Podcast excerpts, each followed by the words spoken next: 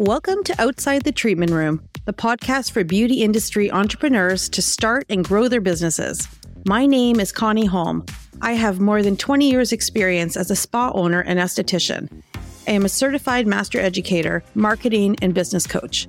I offer coaching and service training to solopreneurs and small businesses, and my goal is to help you earn more money and increase your profit. Grab your coffee and join me every Monday morning for 10 to 15 minutes, and let's get ready for our week together.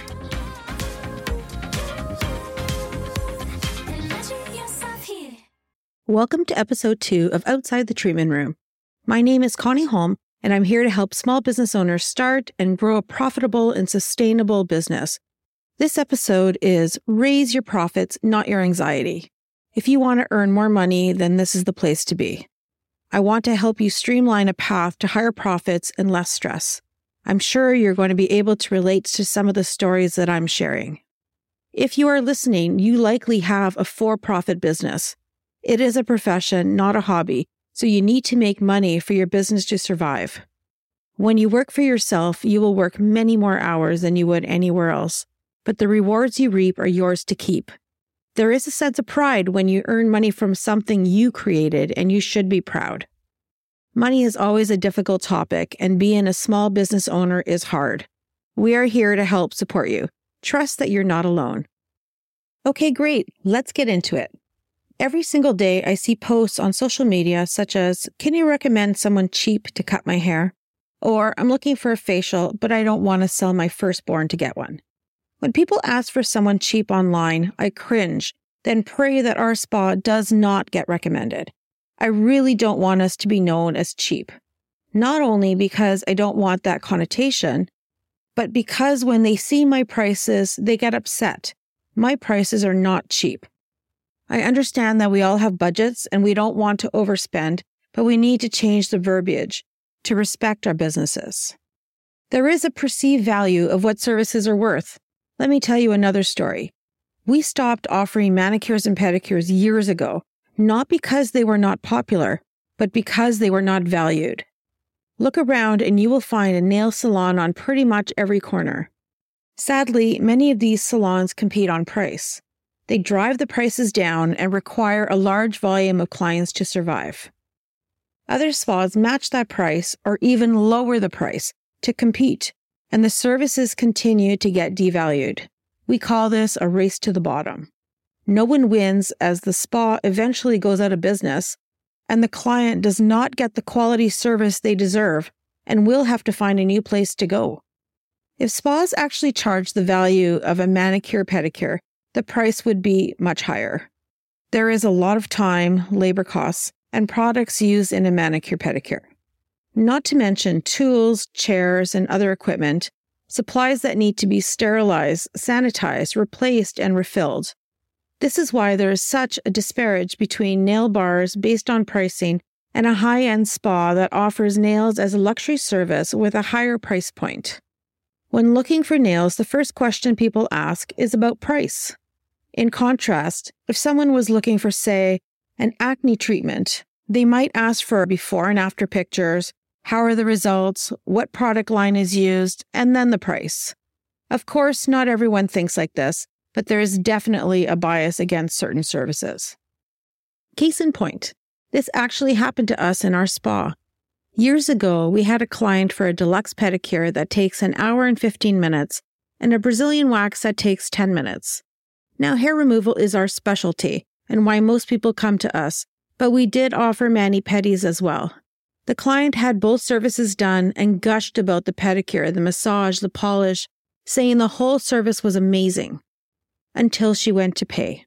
When we told her the price, she was shocked and asked for a breakdown. It was $65 for the deluxe pedicure and $70 for the Brazilian wax. Her response? She said she had never paid so much for a pedicure. I honestly looked at this client in shock. I asked if she was happy with the pedicure. She said yes. I said, You do realize that the pedi took an hour and 15 minutes and was $65, and the wax we did was $70 and took 10 minutes, right? By the way, she was a very nice client who had been there many times prior for waxing, and I knew I could discuss this with her without anyone feeling awkward or embarrassed. She laughed and said, Yes, yes, I know it's kind of ridiculous, isn't it? It's just that I can get a quote, quick and dirty, unquote, pedicure anywhere for 30 to $40. I absolutely cringed at her description, by the way. The time for the pedicure would not have lasted as long as ours, but that didn't matter to her as much as the price. I asked her thoughts about the price of our waxing. She said I wouldn't go anywhere else to get my Brazilian done. I never even paid attention to what I paid for it in the past. This shows the value of the service was not price driven. She valued our expertise and technique more than the price. This wasn't the only time people questioned the price of our nail services. We were in that mid range that didn't do well. We removed all nail services shortly after this. Don't get me wrong, less expensive pricing does not equate to bad service, just like expensive pricing does not equate to excellent service. It just shows how the value of one service compares to another. This helped solidify that hair removal was where we needed to focus in order to build our clients and increase our profits. We were in our lane. It's important to be able to change your focus and find your lane. That might mean dropping services or adding new services that match your goals. We are at the higher end of pricing for hair removal, but clients come from hours away to see us. These services are shorter in length and use little product, allowing us to maximize our treatment time profits, and solidifying us as experts in our field. So, how do you know what to charge for services? There are a few ways. Suppose we wanted to know what to charge for an eyebrow wax. I always start with a search of spas in my area that offer this service. Also, note how much time they allot. If the range of prices go from $12 to $45 and the treatment times posted are 10 minutes to 30 minutes, how do you decide what you'll charge? Many suppliers have suggested price lists for their products, as well as what their cost per service would be.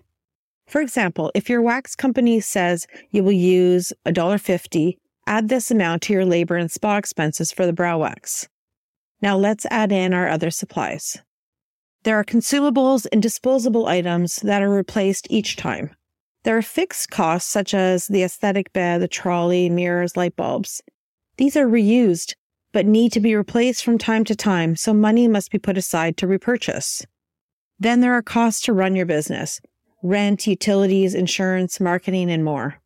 On top of this, your business actually has to make a profit so you can build up some funds for emergencies if you want to expand or are looking to purchase some new expensive equipment. That is already a lot of money out and you haven't paid yourself yet. Your time is worth money. This is really important because it's the first thing we remove or reduce from our costs. We think, oh, it doesn't take us that long to do this, or oh, this is fun for me. I'm not going to charge for that. In actuality, we overestimate our earnings and underestimate the time and expenses of our services. You have to estimate labor as if you were paying someone else to do it. If you don't include the labor, you will never be paid enough. In this podcast, we focus on solopreneurs or small businesses that have one or two employees. When pricing, I like to work starting with wages. Give yourself a good wage. Not minimum wage, but what you are looking to work for. Remember that if you cannot do the service, then you have to pay someone else to do so. For example, minimum wage here is approximately $16 an hour. Plan for wages at 25 to $30 an hour.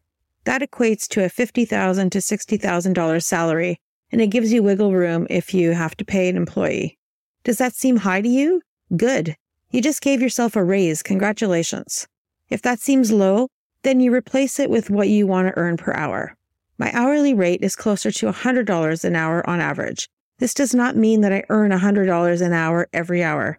This is also not the same as your business earning $100 per hour. You will not be booked every minute of your working day with clients. Your hourly rate needs to make up for the time you spend working on your business. If you have an employee, then you have a different hourly rate that better reflects payment. Okay, let's continue with the calculation. So if we can do an eyebrow wax in 20 minutes, that means the wages are $10 for this service based on being paid $30 an hour. You may not earn as much for a brow wax, but if your clients tend to also get an upper lip wax, for example, or a brow tint at the same time, then your earnings will increase quickly. You can also talk about other services during your brow appointment. In the next episode, we'll discuss how to increase the value of each appointment. If we continue with the $10 cost for brows, then we add another about $15 to cover other expenses. Your base price for brows should be $25. There are many worksheets online where you can plug in costs, time, and wages, and it will give you a recommended price you should be charging. You can take a look at those, play with them, and see what works best for you. The anxiety of worrying about earning enough money in your business is extremely stressful and it is not for everyone.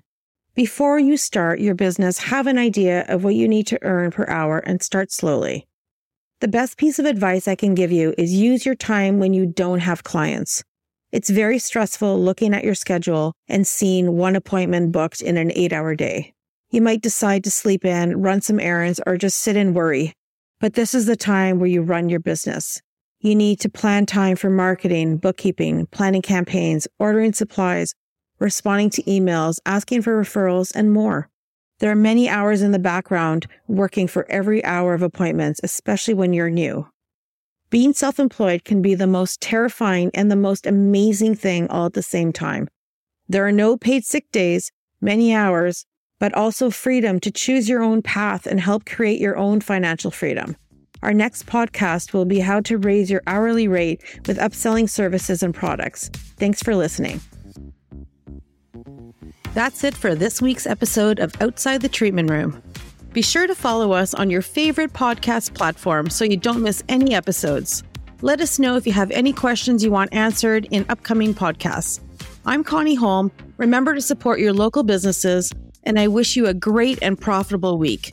See you next time.